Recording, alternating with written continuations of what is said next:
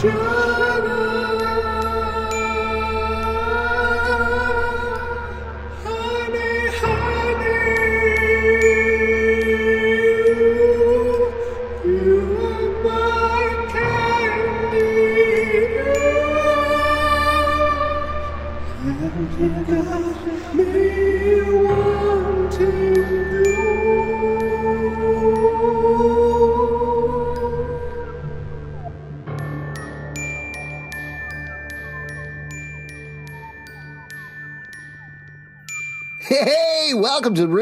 After Dark, a podcast about Riverdale that's taking you back to the 1950s. I'm one of your DJs, Alex. Hey, hey, hey, when you have fun all day, you don't even see the darkness because you party all day during the sun. And then when the sun goes down, you go to sleep because after dark, it's not a good place to be. Pep, pep, pep. I'm Justin. I'm Pete. And we are going to be talking about Riverdale Season 7, Episode 2, Chapter 119 Skip hop and thump. And as cleverly teased by our intro here, we are fully back in 1955. This episode, here's what you need to know in I don't terms know of the how recap. clever it really was, but Oh my. God, it was Pete, the you most was your idea. I've ever heard. It was Yeah, your idea, is. Pete. Uh, let's you just take you it were down the a clever. You've been texting us for hot. seven days, being like, "Hey guys, what you should do? Don't do the Riverdale After Dark thing you normally do at the top of the podcast. Shake it up. Instead, do a really, really well done, uh, like old school DJ thing." And What's like, cute is yeah. you think Hey. I think about you after this microphone turns off. You know what I mean? wow, wow. "Wow, that was the sickest bird you've done it all the time." we've been doing Quite some podcast." time. Yeah, I'm feeling that. I need to take a breath. Well, let's give a little bit of recap, although you actually don't need much for this episode for real this time, because after the first episode wiped out the last vestiges of our old school Riverdale, the thing that we've known for the first six seasons, now we are fully in 1955. Everybody is their classic Archie comic book characters. The main things that you need to know off the episode is that Archie is trying to court Veronica. Julian Blossom, who is now the current brother of Cheryl Blossom, Yeah. is also trying to court Veronica. Kevin and Betty are dating, so that's probably important to know. And Kevin is obviously closeted and having some problems with that. Cheryl is also closeted and even more closeted than Kevin, one might argue, and just hmm. met Toni in the last episode. Things start to heat up here as we get into that. Yeah. And all, not all of the characters, but a lot of characters who are dead are now back alive. Everything has been pretty much rebooted. Principal Featherhead is now the principal of the school, played by the guy who previously played Warden Norton. And we saw him in the background last episode. We talked about this on the last podcast, but we more fully meet the new character being played by the actor who played Francis DuPont in an earlier season. Now he is Dr. Werthers. Who I don't know what his job is, but he's, He's the dude, original doctor. Werther's original. Well, we'll talk a little bit more about that. He's a shout out to Dr. Wertham from the Comics Code, which plays in big in this episode. Yeah. But a lot of stuff being remixed that is going on here. Um, yeah, I, I think that's kind of all you need to know. I can't believe it. Shucks to It- that. it is crazy because it's been a it's a reset. So yeah, we're in full. Well, and before this we is, went I guess, on, maybe- Justin, I, I wanted to ask you about this. You said that it was surprising that this was the second episode. Could you talk about that a little bit? Yeah, uh, sure. I mean, obviously they had to establish the timeline and Jughead losing his memory and sort of sew everything up um, in the first episode. But this felt like the real reset. This is where we're seeing really where we're at with these characters. What the underlying passions are, what the outward passions are, setting up a lot of stuff, and sort of taking our first step from this sort of um, biblical Garden of Eden where there's like everything is perfect into darkness. There, because I, that that was one of the, my takeaways from this is it feels a little bit biblical here, where these characters are in their like pure innocent forms, but they're also without knowledge. They don't have knowledge of themselves. A lot of them they don't have knowledge of each other. They're not being true to their feelings. And then we start to take a step at the end of the episode with what um, happens with Ethel here, and we get our first steps toward the darkness that plagues Riverdale throughout all of the seasons. Ethel's back. Uh, Ethel is back. Also, Ethelhead is back in this episode, which was a big surprise Yeah. for me. My main impression to jump off of what you're saying, Justin, and uh, I thought this was a great episode. This is Great like ep- watching a alternate universe where Riverdale was the show everybody thought Riverdale was going to be. That it's like Exactly. Oh, that it's the straight Archie Comics characters, hour long drama. So you get some more dramatic situations, you get some sort of like meta tweaking of it, but it's not as over the top, insane, dark, sexy as the show was right for the first episode. yeah. Um, well, yeah, and we get Ethel. We get a thing that happens with Ethel that we'll talk about at the end of the episode that definitely twists things back towards classic Riverdale. But I thought that was great. Like, obviously, we love Riverdale. We've been talking about it for 119 episodes now, but it's really fun to see it in this way where people. It, it could have been something else, and this is what they're showing us right now. That's very cool. It, Yeah, it's it's tough. I, it kind of when we're talking about our kind of impressions of the second episode, this is it's it's hard for me because it's like I know this is the last season, so I'm trying to like cherish it all. But it's also like I have this countdown in my head of like there's only so many eps mm-hmm. till the end. Like I want to get them mm. to the Riverdale that uh, I know and love. Right, the fast paced, cracked out, like what the fuck is going on moves that the Riverdale that we kind of are are used to. Like this has been such a kind of nostalgic, fun, what if 1950s thing, which is which is interesting. It's been very powerful at times and very meaningful in other ways, and cool. We get to kind of play with the timeline, but. I'm also like, yeah, but we're close to the end here, guys. We gotta, you know what I mean. So it's hard for me to enjoy it. I think is I'm, I'm a little Well- bit uh, stressed about it. I think you should try to enjoy it as much as you can because it, this is the, always this is the plan. This is how they're spending their last episodes. These are the statements that these creators that we've loved um, and loved all of their decisions all the way from the beginning to Barchi. Where um, Disagreed we with were just- nothing. Yeah. Disagreed with nothing. I think, especially as a group, the three of us, um, like three great 1955 radio DJs. Yeah. that Do you guys um, really quick want to do the warm up that we do before we tape the podcast where we all say we agree at the same time? Let's do it Yep. real quick. One, two, three. We, We agree. There it is. Oh, yeah. Pete, thanks for saying that too. It was much quieter than the rest of us, but I, I appreciate Yeah, but we got it. Yeah, it's we in the got it. can. Cool, cool, cool. I mean, to the point that you guys are saying, and, and to you, Pete, specifically, I think to contradict what I said before, a lot of this wouldn't work if we didn't have that history over six seasons. I'm thinking very specifically of Choni, very specifically of Barchi, I mean- that these scenes. Obviously, there's stuff that like we know from the comics a little bit, maybe Choni a little bit less than Barchi, but there's something about like they're not doing the lost thing where Betty and Archie start dancing in the middle of this episode and suddenly they start to have flashbacks of their real lives or anything. And I'm kind of glad they're not going that route, at least now. But that would not have the weight if we didn't know Betty and Archie got to a place where they wanted to be married. They wanted to have kids with each other. And now they've been separated. They've forgotten each other. And now here they are coming back. And Yeah, but was that all real? You know what I mean, or was that not? no, You know I everything mean? happened. Like that's the thing is that everything because counts. you think that's a, a part of their timeline, but I don't really consider that real. Because no, but it I is because like, we, and I think that was the function of having the Tabitha Jughead stuff in the first episode, even though it was this weird, mangled sci-fi thing that I don't think you should pull on too much, or it doesn't really make a lot of sense. But Tabitha essentially being like, "No, you're not in the afterlife. Nobody's dead. This isn't." Uh, you know, a different thing. This is the same timeline. I just shunted you all back to 1955, and nobody has their memories.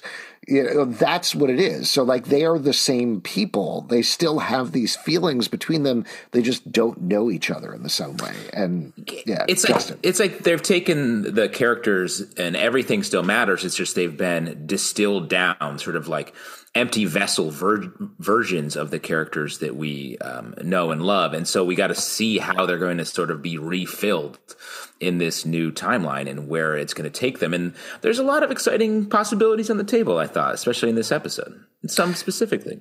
Yes. Well, let's talk about that. Do you want to jump into? Uh, I, I, mean, there's a lot of. you want to jump into Choni. Justin clearly wants to jump into Barchi. I, of course, want to jump into talking about comics, the main plot of the episode. Yeah. wow, what a hero up top. yes. The man with pep. Yes. Well, uh, let's talk about that because that is the plot thing. We got to delay talking about the ship stuff where we'll be arguing, I'm sure, a lot towards the end stuff. of the episode. What? Um, so, what we get from right at the top is this mission statement from Jughead where he says the popularity and cultural impact of comic books in our time cannot be overstated. Pete, I thought of you. You probably felt very seen in that moment. Yeah, I mean it was it was nice. It's it's it stinks that it happened after Jughead got his mind wiped, and this is kind of like the I'm getting used to this new Jughead, and it's kind of like uh, this adorable uh, kind of like uh, not quite Jughead, Jughead. So, uh, so there was a lot happening emotionally, but yeah, the things he was saying were really great. I just wish he didn't fold as soon as he walked in the uh, comics office and someone offered him a job, and then all his kind of like logic went out you, the window. Wouldn't you take the job, your dream job? Well, hold on. Before we get into it, just a brief overview of this plot. Yeah. So, uh, Jughead is obsessed with comics. He's reading the stuff from Pep Comics, which, by the way, was Archie Comics before Archie Comics was Archie Comics. They were called Pep Comics. They exist in Riverdale. They're publishing in Riverdale. They are publishing horror comics mostly, which of the time were much more popular than superhero comics. Superhero comics were out. And Jughead thinks one of his stories is stolen, so he marches over to Pep Comics, demand that they give him some money or publishing credit or something. And the publisher is basically like, look, we get a thousand ideas. Your idea is not original. Come on. But I'm always looking for writers. Jughead volunteers to write for some, uh, write a story which he does. He says he'll put Ethel's name forward as an artist, which he does, and uh, she ends up drawing it, and the publisher is like, "Great," and they do it. But by the end of the storyline, and not to jump too far ahead, uh, Ethel gets shut down by her parents, and then something happens. She also gets shut down by the principal and Doctor Werther's something happens, and then the last shot we see is at the sock hop at the end. Ethel is stumbling in, covering in blood, covered in blood and says something terrible has happened. So yeah. something happened in the middle there that was very bad. We'll obviously have to tune in and find out. But the majority of this comic book storyline, I got to say, Pete, very accurate to the creative process, which I thought was pretty great. I really loved how Jughead, you know, was uh, sticking up for Ethel and letting her get credit, and her art was amazing in this. This was really great to see it was just so heartbreaking to see everybody trying to stop her from living her dream. So it was uh, it was awesome and then heartbreaking at the same time. Yeah, I really like this as well. Uh, this new Jughead is is like the comics Jughead, where he he really likes food, mm-hmm. and he is like a little bit of a goof, and he's mm-hmm. a little bit off on his own, a little bit reclusive, but not in that dark way. Just in like he's a guy that has his own interests. Like there was a line later where he's like decent spread, cookies and whatnot. Yeah. Which I was like, that's funny. Yeah. That's classic uh, Jughead, so like that you're saying. Cool. And uh, yeah. on a similar note, after he sees what what he thinks is a stolen story in Pep Comics, he goes over to the school, and his friend group is clearly Ethel, Ben Button, and Dilton. And as a fan of the comics, I got like a little thrill from that, like a little uh-huh. electric thrill of like. Yeah Oh my God. Yeah. It's all the nerds hanging out with each other at Riverdale High. This is classic comics come to life. It was very fun. Uh, agreed. That was very cool. And then the way that the story sort of spun out with uh, you have the Ethelhead stuff, which I think we should talk about, mm-hmm. which is interesting uh, because Jughead seems not at all into it. Yeah. oh, what for goofs? And then the look to see her like oh, it was heartbreaking. I was like, oh. Well, I think I, I, love that too. Like, I love the romantic stuff going on here because I don't think Jughead was shutting her down. I think Jughead is just. He oblivious. is the oblivious, exactly, yeah. oblivious yeah. comic book Jughead. Yeah. I'd be interested, and I, I yeah. don't think they can go this route. And uh, I will say they're not going to go this route. But certainly, when I was watching this episode, I was curious to see if they were going to go asexual Jughead like what was established in the comics. I thought that would have been an interesting twist for them to do, given this clean slate here. But clearly, if this is the same Jughead that we've watched for six seasons, it's not so they're not going to do it. So he's just oblivious. But yeah, Shannon, Shannon Purser killed this in this episode. Just like like Pete saying, her look of hope and Oh, wanting yeah. of Jughead, it was so pure and innocent. And I don't know, I kind of came out of the episode being like, oh, I want this to work. I want to see Ethelhead happen.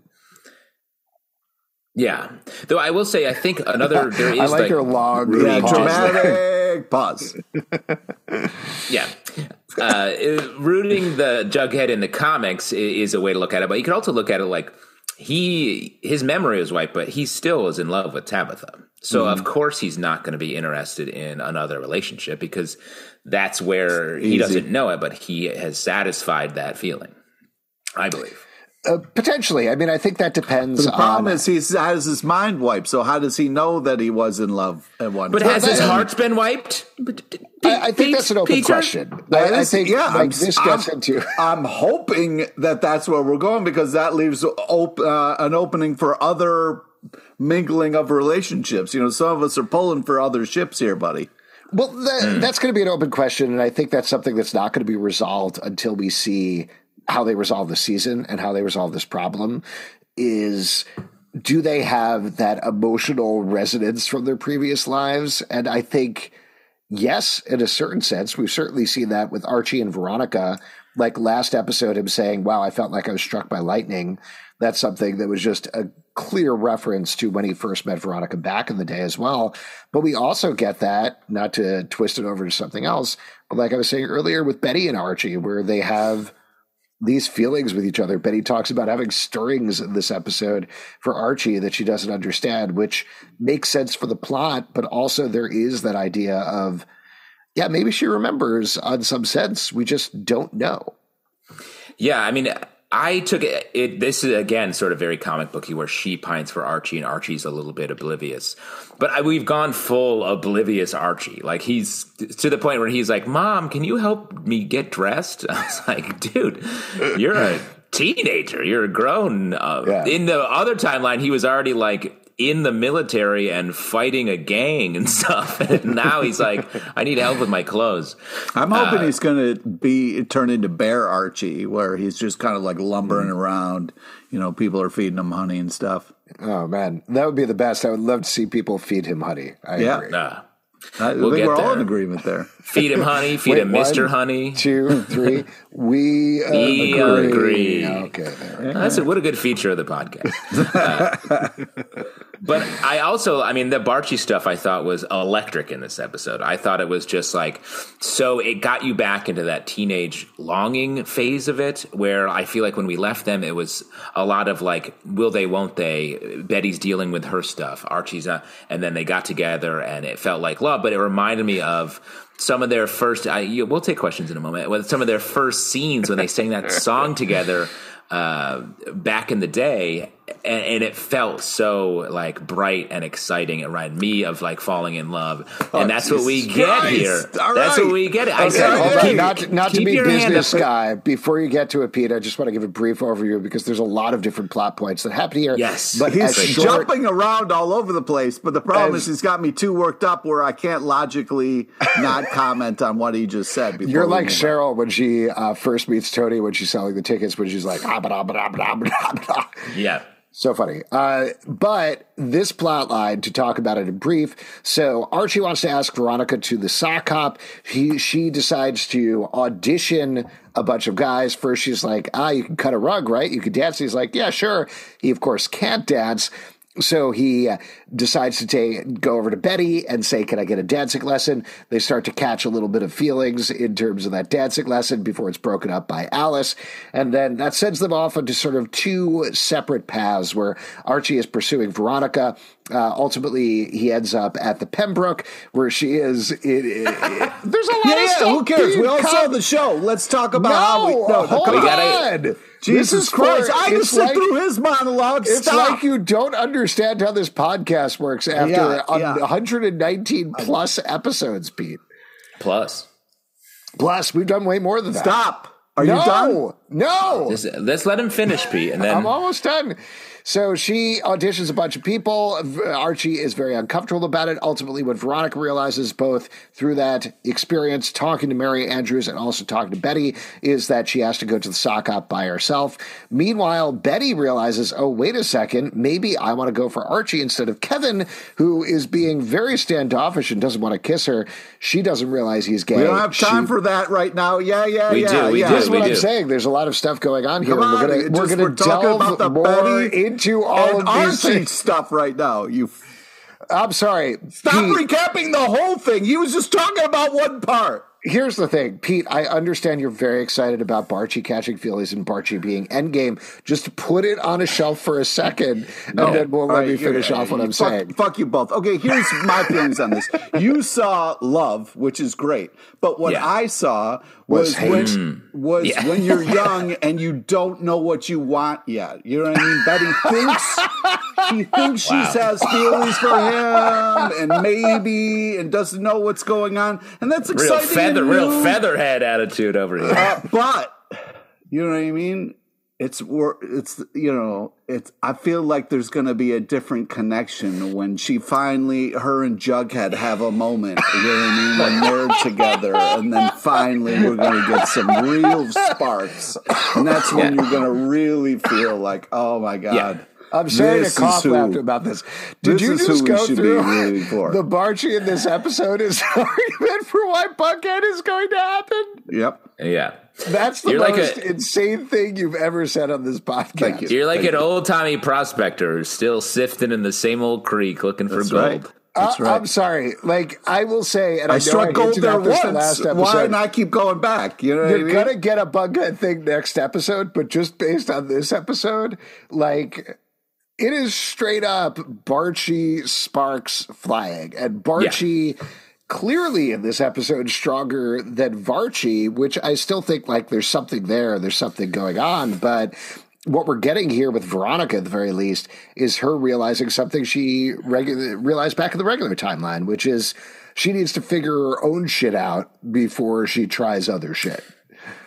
Well, and I think like I, I'm not trying to be mean when I talk about this Barchi stuff. It is just what was in the episode. Well, you're putting on extra stuff. I feel like Uh, that's my perception of it because I would that was argue. filmed i'm sorry the the close-ups of the hand and Yeah. them looking at each other when they're dancing that that's something real i'm Yeah, sorry that's new real. I know, I know, and I'm just going to watch it again. Every when I close my eyes, I see it, so I just have to blink, and it's I'm right there. And then the scene at the end of the episode where she's walking up to Archie to ask him to the dance, and yeah, Kevin, you had to be like, yes, yes, but then no.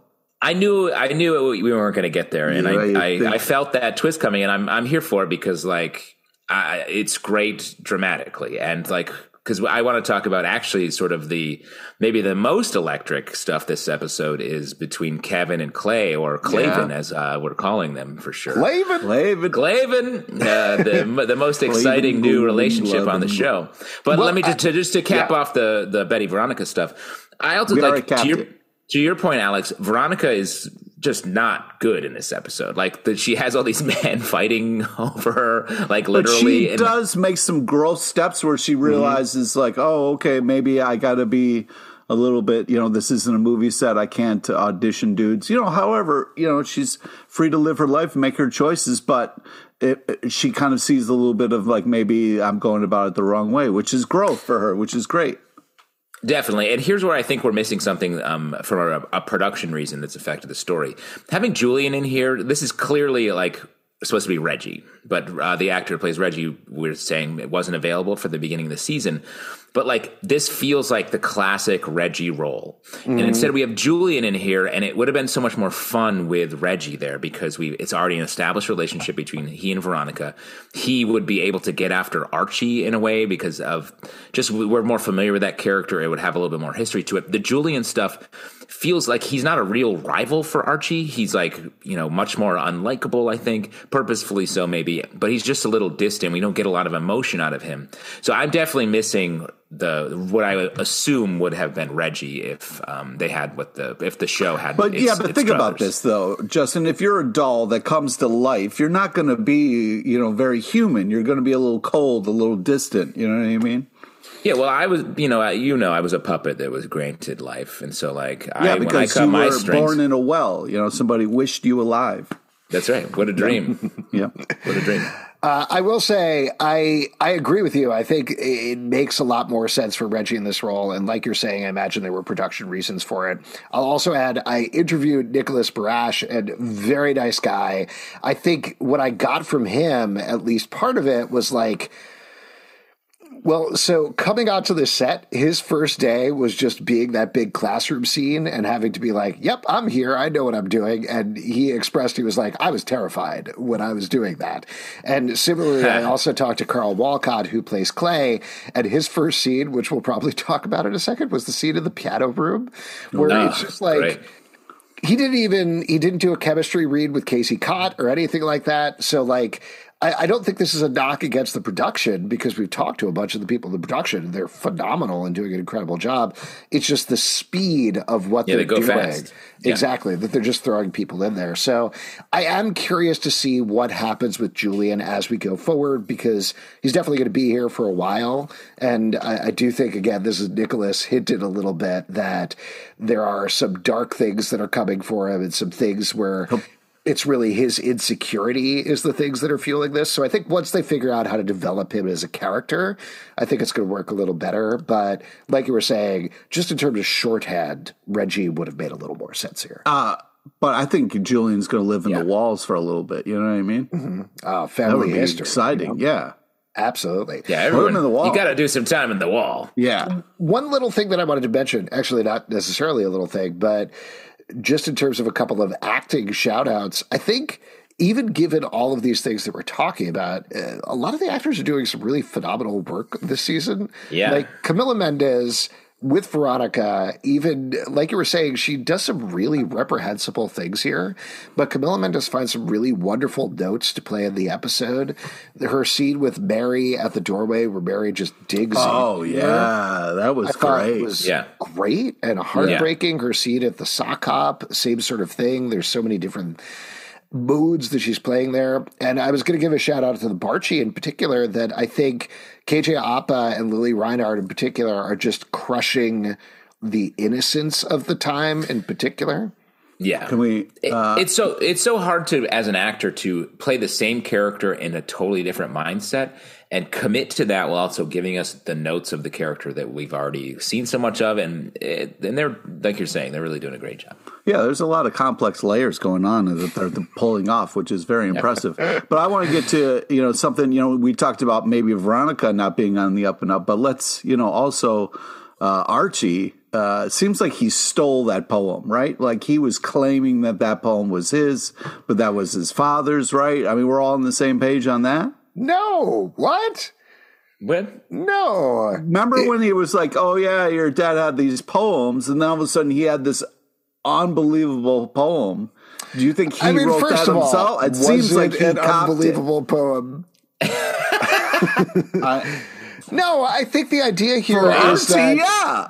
In regular timeline, Archie is a musician. He's crafting these songs. He's making these songs. Here, he is not a musician, at least not yet. he's This more like a Dr. Seuss. Yeah, exactly. He's putting his art out there, and in this Hop on case, pop. his art is poetry. And uh, you know, even whatever you think about the actual poem, the way that he read it, wrote it, it means something to Betty. It means something to Veronica, and that's the important thing there. Well, clearly it means something to Smithers, who's really sticking his nose where it doesn't Oh, belong. Smithers. I Out want of to throw my poem the theory out of you. Smithers 100% remembers the regular timeline. Like, that's what I got from his performance. He's like, Wow. well, here we are back in the 1950s. Another weird thing that's happened to me. I think I died maybe at some point. Anyway, The Smithers tapes. He's the one who knows everything. He Yeah. hid Jughead's beanie. yes, absolutely. Um, all right, why don't we move on? Because there are two other storylines we need to talk about in particular.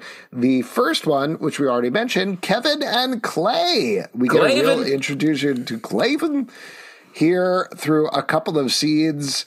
Um, great. I'm feeling it. Oh, is yeah. this the season where Kevin finds true love? I think it is, and I think we're gonna. It's fine. We've been talking Season about it Kevin. since the beginning. Yeah. and here it is. I think this is it. They can't fool us a seventh time, can they? I mean, it was. Fool me once, shame on you. Fool me twice, shame on me. Fool me a third time, shame on you again. Fool me a fourth time, shame on both of us. Fool me a fifth That- time. All That's right, the one we're where not- you we're where you keep so doing hours in a Fool me a fifth time. on. I'll keep doing a I- podcast. we can't. Yeah, yes. Uh, this is great. I felt their chemistry. Pete, what were you going to say? I was going to say, uh, him and Betty in the car was kind of funny. Where he was like, uh, you know, he's like, "What are you, a sex addict?" Like it was, it was uh, like, I, you know, you not really laughing at them, but it was kind of, you know, some funny humor and some tense moments. That So whole I, scene, I I thought was impressed was with it. Is what I'm Very, to the say. whole scene at Lovers Lane was very fun. Starting with Cheryl going around, Cheryl and inter- knocking, knocking on. Oh my god! knocking Yeah, on everybody's Midge. windows, trying to and Midge, Midge and uh, Fangs, another big ship Oh, that we get this episode. Yeah, Adorable. Yes, very fun. Her forcing Midge back to her car and getting her out of Fangs, that disgusting greaser's car. And uh, but what a yeah. singer! Sort of our Elvis. In a lot of ways. yeah, He's not Kevin and the Crooners, that's for sure. but there you go. Um, I kind of wanted to see Kevin and the Crooners. They kept talking about them nonstop. Yeah, right. Well, I mean, they have a lot of opportunity for some sort of music battle here, where you got just the old timey music uh, battle. You know, to see that versus Fangs and where they take this sort of greaser side of it, quote unquote, will be interesting. But we will find out in the dark room, the home of bikers, beatniks, and badasses. That's right. Well, a couple of quick things to mention about Kevin and Clay that I really liked. The scene in the piano room. I love Or the in case you're listening at home, he's trying to say piano, but it, he just doesn't. What is your problem with the way that I say this? In case you're just driving you crazy. very- So just Nobody's noticing this. Yeah, yeah, it's uh, it's okay. I like it gets gets to the word fast. Is that wrong? Piano? That's not. What are you? What was that? What was You that? got that- translation you- stuff? You You could set off download a Alex Piano See- app, Yeah, like checker Siri all of a sudden was like, I don't know what he's trying to say. that guy can't pronounce piano. Anyway, in whatever room that was, the blocking there where Kevin is just sort of frozen in the room and Clay on his lines, each of his lines, he takes one giant step oh, forward. yeah. I just thought That's great. really good, really nice. And then the same thing in the sock hop where Clay is just so forward with him, but clearly dancing around it. And they're in an era where they can't be like, I'm gay, you're gay, let's hook up. You know, that he Yeah. needs to bounce around this thing was so interesting and so well worded.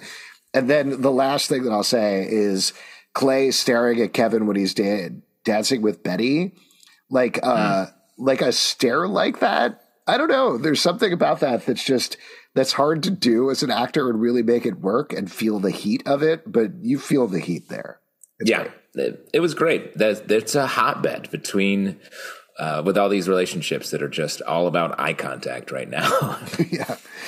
Uh, well, let's move on to the other big one that starts to heat up this episode, which is Choni. So, over the course of the episode, Cheryl is trying to sell tickets to the sock hop.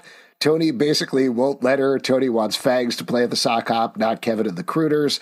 And the those dastardly uh, jerks, the serpents, are going to throw rotten eggs at everybody in the parking lot uh, if they try to go into the sock hop. So ultimately, Toni starts to win over Cheryl thanks to a coffee date at the dark room, which is what the white worm is now. And then ultimately, they end up holding hands and dancing at the dance, and it's the most wonderful thing that's ever happened in the history of television up until Principal Featherhead Yeah. shuts it down in the most heartbreaking way possible by saying, "Ah, girls, girls and boys dancing together. Isn't that nice? How it should be?" And Cheryl is barely holding it together. So. Uh, I'll tell you what, I know a lot of people were very worried, and I think rightfully so, about closeting these characters again. Uh, but this is another example of, I think, where they're riffing off storylines that happened previously. They're not going to spend as much time on them. They're going to sort of hit the highlights here, but the emotional notes that everybody's playing here in this second episode are so beautiful and heartbreaking and wonderful to watch. absolutely worth it to me. Well, and the, I, I, think like the characters that um, are in danger of being closeted are um, at different points, and like I feel like with Kevin, it's like he knows he's attracted to men, he just can't do it yet. He and I think his the Clavin relationship is really going to bring that out. I think with um, with Cheryl, it's a little bit different. She's sort of seems like she doesn't know what's happening. She's like has yeah, to the, figure it out. Their interaction from, from the beginning at the, the table with the tickets where she like asks her to dance and she kind of like freaks out and like doesn't know what to do to the transition of them dancing together was just such a journey. It was so lovely and, and so nice. Uh, the Choni time in this episode makes it worth it. It's a great discovery, and it really makes the the feelings and the the love pop so much more when you see Cheryl discovering it too, and makes Featherhead just such a more awful, dangerous villain that you see him lurking and seeing and watching. It's it's good maximum impact. I feel like is what they're going for. And again, in terms of the acting, I love what everybody's doing here. I love that Toni is very clearly out and proud, but not saying it in a very similar way that Clay is not saying it, and knows who Cheryl is and know what Cheryl is, but is just kind of prodding her and playing with her a little bit. And the way Madelaine Petsch is playing Cheryl as this babbling mess around Toni, yeah, it, it's so it's so much fun. Like it's fun, particularly after we saw the HBIC version of Cheryl in the first episode, to see her completely thrown off her game in every single scene with Toni, and Toni being the one in charge. It also flips their dynamic from a lot of the previous seasons, where yeah Toni was always in the background being like, babe, babe, what do we do, babe? And Cheryl being the one leading the storylines. To have Toni now be the one who has the power in the relationship is great. Like, I'm loving seeing it. Uh, me too. And it occurs to me, it feels like we have just like a bunch of little rom coms boiling here um, with like some dramatic undertones, and we have the, the whatever's going to come from the, what happens with Ethel at the end. But like, it really is like a lot of just will they, won't they's popping at the same time, which is exciting. And I'll just mention as a random shot that I loved the shot of them reaching out and holding hands with each other.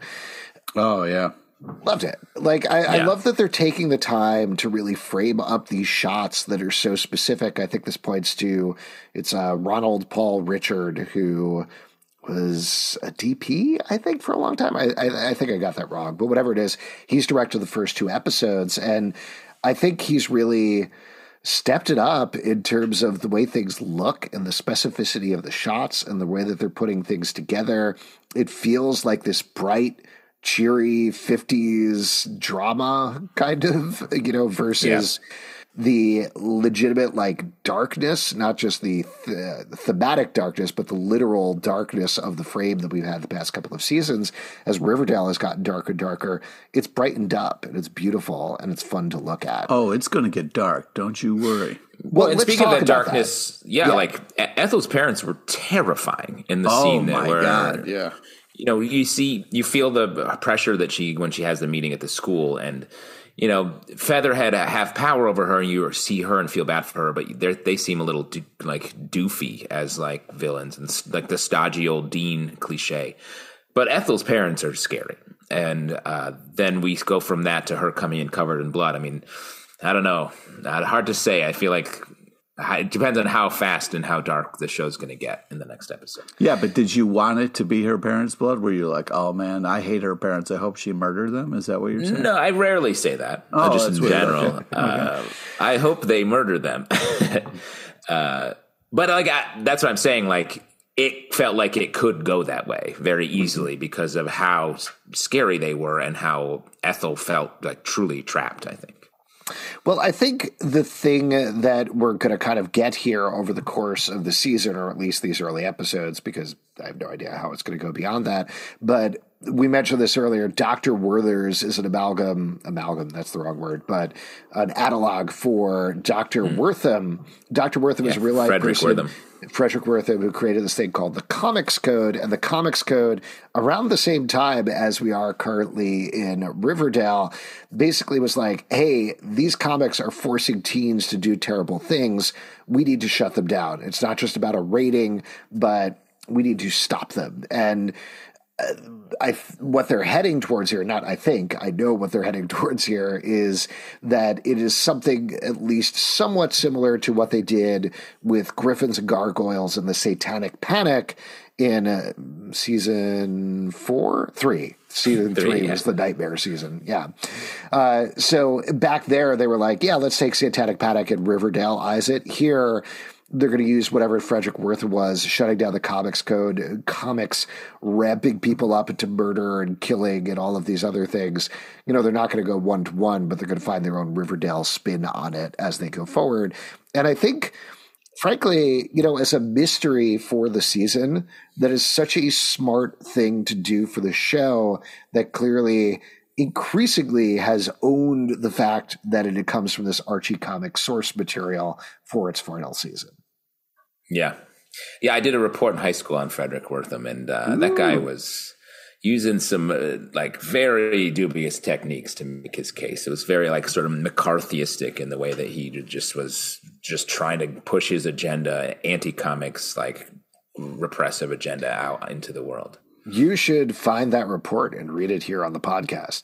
Oh wow! I don't know if I can do that. Uh, I wonder where I could even look to find that. No yeah, idea. I'm sure it's online at the Library of Congress or something like that. Yeah, I definitely got all of my reports graded and bagged. Uh, like an excellent comic. Other notes from the episode that you want to call out in particular? Any other scenes or well, moments I thought, that jumped uh, out at you? It was, uh, you know, I mean, we have Alice here who, you know, mm. does the whole pin uh, thing for Kevin, which was kind of like the uh, the thing that took Justin's happiness away there for uh, for what could have happened. But uh, I think it, it away. It's there.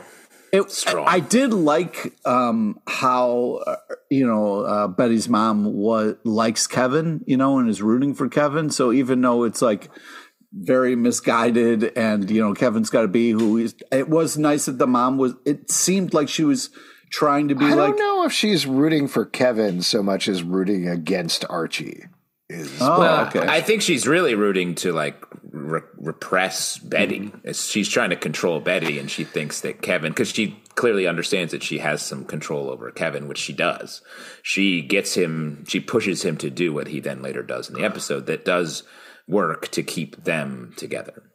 Well, let me ask you a question about this. So, in this scene, Alice invites Kevin over, gives him the pin, says it's the actual pin that Mr. Cooper gave her, and said that they were in a similar situation where there were some feelings going on that they couldn't really deal with. And when Hal gave her the pin, that really settled things and it was fine and they didn't have to worry about those feelings anymore. Now we know, of course, that in the regular timeline, F Hal Cooper Palace yeah, well, in the regular timeline, Hal Cooper is the Black Hood. So my question right. is are we talking about that this shut down his murderous urges? Yeah, was that a murder pin? Was he using that pin to murder people and then No, no, no, no. It, was he was this about like he was feeling these dark, angry, murderous urges or in this timeline is Hal Cooper gay and that's what she's specifically identifying oh. Kevin. Oh, interesting. Uh, I didn't think of it that way. I took of it as the feeling she was having feelings for for uh, FP or oh, someone okay. like that, and he, he, pinned her and took her away from that world that she is now um, repressed. Okay. so, but, but, I mean, it could be any yeah, of those things. Yeah, they got to could be a murder back. pin situation. we gotta see FP. um, other notes, other things you want to oh, call out? Yeah, I. You know, we got um, Veronica calling Archie Archiekins. Love the Archiekins. Uh, it was nice to hear that again.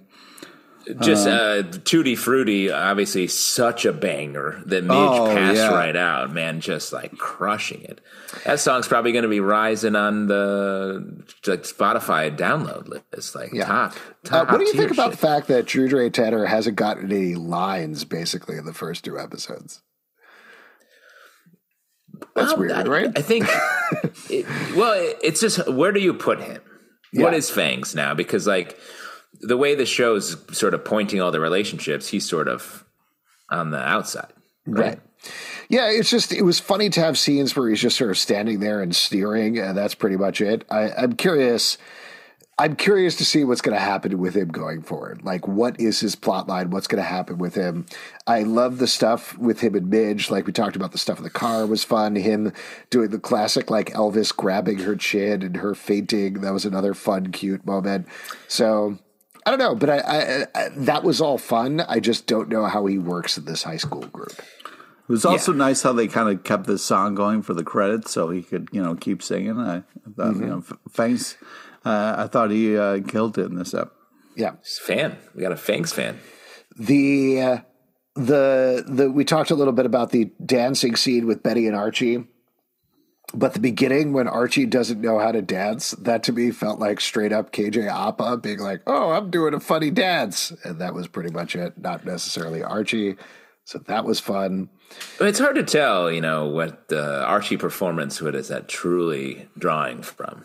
Are they just like pushing him out on the stage, being like, "All right, be a complete baby and yeah. everything"? The uh, both of the scenes with Dilton, where he was oh, buying yeah. tickets, very fun. Where Toni first, uh, where Toni bullies him, and his line, mostly that scary Toni girl. That was very fun. Yeah. Um, I liked. We talked about this earlier, but the dark room churn, changing the white worm into a coffee shop that is still underground, but also somehow overground. Very interesting. um, yeah, I got to see the architectural drawings for that one. Yeah, and there was one other thing that I wanted to mention, but I don't remember what it is. So never mind. There you go. We're just gonna like whisper the word Choni over and over again into the mic. Yeah, we're just gonna. Choni. That's another a new segment on the show, right? Yeah, man, it's all happening though. It's all ASMR. Happening. All of our dreams. yeah, all of our dreams are happening. No one's dreams are being crushed. That's all yep. we can say. There you go. Uh, all right, why don't we talk about MVP for the episode? Pete, who was your MVP? Gotta give it to uh, Ethel on this one. She was killing it. Mm. It was uh, it was heartbreaking, Liter- but it was also literally maybe. Yeah, it was. I was just uh, really impressed with her art, and it was great to see her back and in in action. Justin, what about you? I uh, let's do a full reset on our on this podcast too, and I'll go back to my roots and just say Betty all day, air day, because uh, Betty is just great stuff happening here. Great to see her going through the journey, and the Barchie stuff was very nice. Man, it's really tough actually because I think everybody is doing a really good job here. Obviously, I loved the Choni stuff. I thought yeah, Madelaine I mean, Petsch and Vanessa Morgan were doing a great job. But I want to give a shout out to KJ Apa. We didn't really talk about the moment where he has a little bit of that old Archie anger almost comes out, both yeah. at Julian when Julian does that harrowing moment where he insults his dad's suit and he's like, Oh, oh yeah. I thought your dad would have been buried in that oh, suit. And that was awful. Oh. Awful. Like just twists my heart up when I hear that. And then him going out to the garbage can and crumpling up the poem and throwing it out there. I, I don't know. I think he's doing a good balancing job of keeping those notes of the old Archie in this new, more earnest Archie, which I think is very interesting. Agree. Now, do you think when Veronica chose that many men, was she really like? Is it sort of feels like sort of like the Bachelor style, the mm-hmm. Bachelorette? Eh, I mean, where it's like you choose a couple losers in there too, because like, do you think she's like all these fifteen men or however many were there are potential dates for her? Uh, well, she was saying. I mean, I know you're making a joke, but she was saying that like none of them were potential dates. She was all keeping them on the line just to kind of have the fun of the game. But yeah, obviously, too many. You can have the fun of, them, of, the game with like four. Julian and Archie had lines, and that was pretty much it. The rest of the guys were like, "So what's going on here? Are we getting paid for this evening? what's yeah. happening?" And that is it. Thank you so much for tuning in. If you'd like to support this podcast and all the podcasts we do, patreon.com slash comic book club. Also, we do a live show every Tuesday night at 7 p.m. to Facebook and YouTube. Come hang out. We would love to chat with you about Riverdale. Apple, Spotify, Stitcher, or the app of your choice to subscribe, listen, and follow the show at Comic Book Live, excuse me, at Riverdale Dark on Twitter, Riverdale After on Instagram, Riverdale After Dark on Facebook, comicbookclublive.com for this podcast, and and many more. Until next time, we'll see you after dark. hey, DJs. If this season goes as Barchie as I think it's going to, I think Pete's going to murder pin me. Yeah. One, two, three. We, We agree. agree.